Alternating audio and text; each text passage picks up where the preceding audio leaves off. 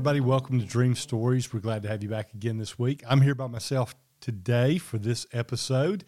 Uh, Lisa is taking care of some other things, and we have a crazy, crazy week. Our schedule's been thrown all off base with an event we have going on and some minor crises with the family and some stuff like that. So, we're going to do a short uh, episode this week. I just want to follow up on a question asked after last week's episode on children and dreams. So we had our amazing guest, uh, Sarah French, my granddaughter. Y'all got to experience my um, one of the joyful things in my life. Uh, seeing her last week, we had her on as our guest last week. We talked about children's dreams. So, in the midst of talking about those dreams, uh, uh, which were really good dreams, and how we listen to children, how we pay attention to children in their dreams, and things of that nature, we had a question that was risen that, that was basically how do you deal with bad dreams, dreams that are nightmares or night terrors in children? What do you do with those? Can you interpret those? Things like that. We talked about that very briefly in the past, but I thought it might be good to do a follow up right now in the midst of answering that question from folks and discuss night terrors and nightmares in children. So let's take a look at that. Nightmares and night terrors in children are a normal thing, it's not uncommon at all. In fact, probably all of us, when we were children, experienced those sorts of things. Some of those are born out of just straight up uh, natural responses and reactions to things, something we would call soul dreams. That is a natural response to experiences of the day, just our life, how things go, our emotions, our feelings. And in children, those are often intensified and result in a natural response in the way they dream. But there are those kind of dreams that are from our adversary, from the darkness, from the demonic realm, things of that nature, that are more than that. They are truly night terrors or fear dreams, is what we would call them. And those dreams are often designed to shut down a child's dream life. In other words, if if our if God speaks to us through dreams, and as children, our enemy can give us so much terror in dreams, so much discomfort in dreams that we just don't want to dream anymore at all. Our dream life gets shut down.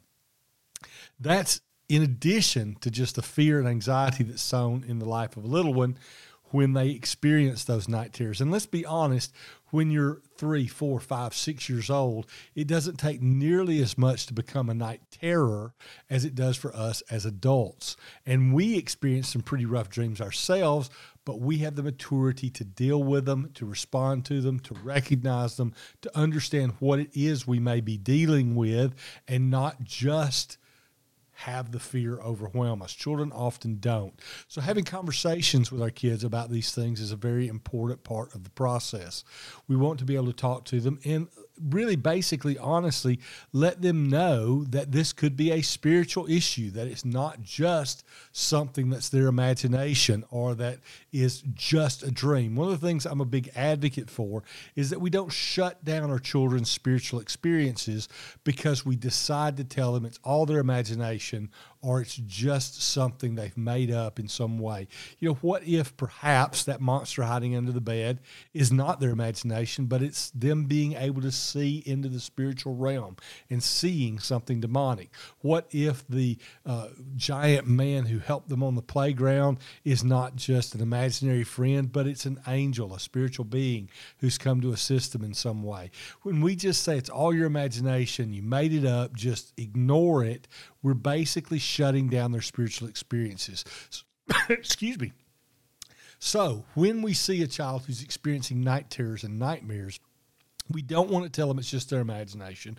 We don't want to tell them just get over it. We want to help them understand that it is a spiritual experience. It just happens to be a negative spiritual experience. We want to pray for them and pray with them.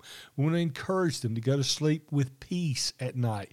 We want to encourage them to think on good things, meditate on that which is pure and holy and good and noble and just, and all of those sorts of things. But do it in terms that children understand.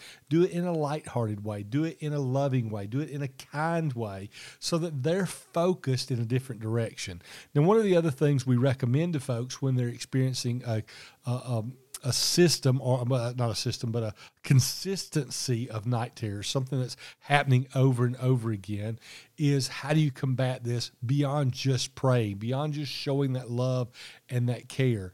And I generally tell people that, particularly for us uh, being and uh, Christians and walking as people of faith, I tend to say play the Bible at night on a repeat loop, an MP3, um, old school, it could be a CD or a cassette uh, in some sort of electronic format. Play the scripture. Now, we don't want to play uh, things like um, Revelation or Daniel.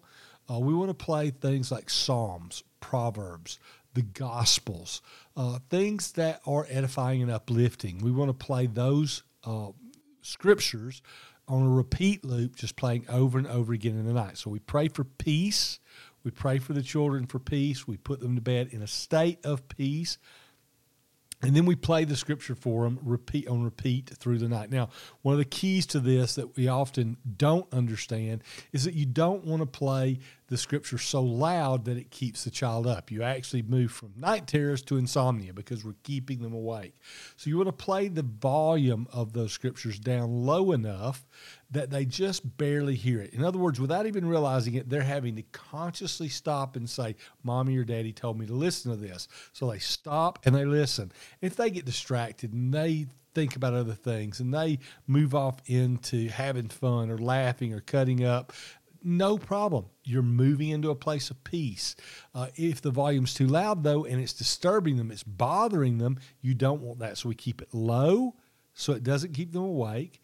We let them enjoy it if it's funny or fun for them. We allow that to take place. And then we have that volume so low that when they do think about that they're supposed to be listening to it, they consciously make a decision. I'm going to listen to that because mom or dad said to what that does, it's teaching their spirit to rule over their soul. Their soul is the place where the enemy wants to sow those seeds of negative dreams, of dark dreams, of fear based dreams. But we're teaching them to honor father and mother, to honor their creator, and to listen to his word as it's being spoken over their life as we're playing it uh, through the night. It's slow, so they make a decision to listen, and then they forget and they wander off thinking about other things, and then they make a decision to listen, and then they forget and they wander off into other things, and it goes through that process several times until they forget and they fall asleep. But their spirit is listening. Their spirit continues to pay attention. Their spirit continues to be fed the Word of God, the Bible, the Proverbs, Psalms, Gospels, etc.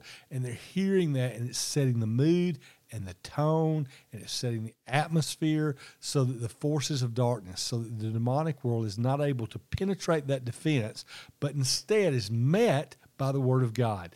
And it will frequently end night terrors in a heartbeat, just wipe them out completely.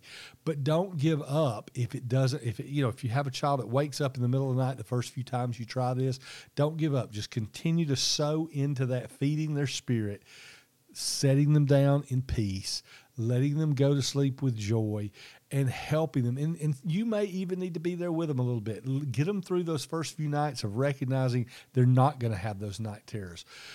Those are not things we need to worry about trying to interpret. Those are not things we need to try and worry about what did it mean. We just want to cut them off. Okay?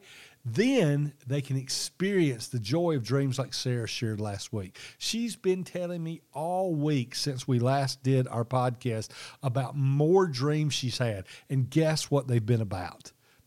Every one of them, every night, it's about a princess. Why? That's what stirs in her emotions right now. God speaks to her through princesses and through princes. And does she make some of them up? Sure, they're daydreams. We could even interpret those, just like we talked about last week. But we're encouraging her to listen. We're encouraging her to enjoy.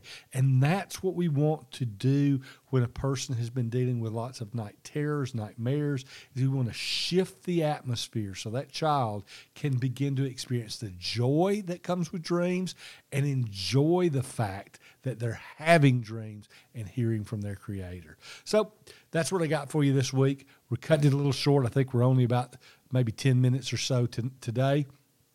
Lots of things going on, but we'll be back with you again next week with more opportunities to learn about dreams and probably going to have some special guests over the next couple of weeks that you'll not want to miss.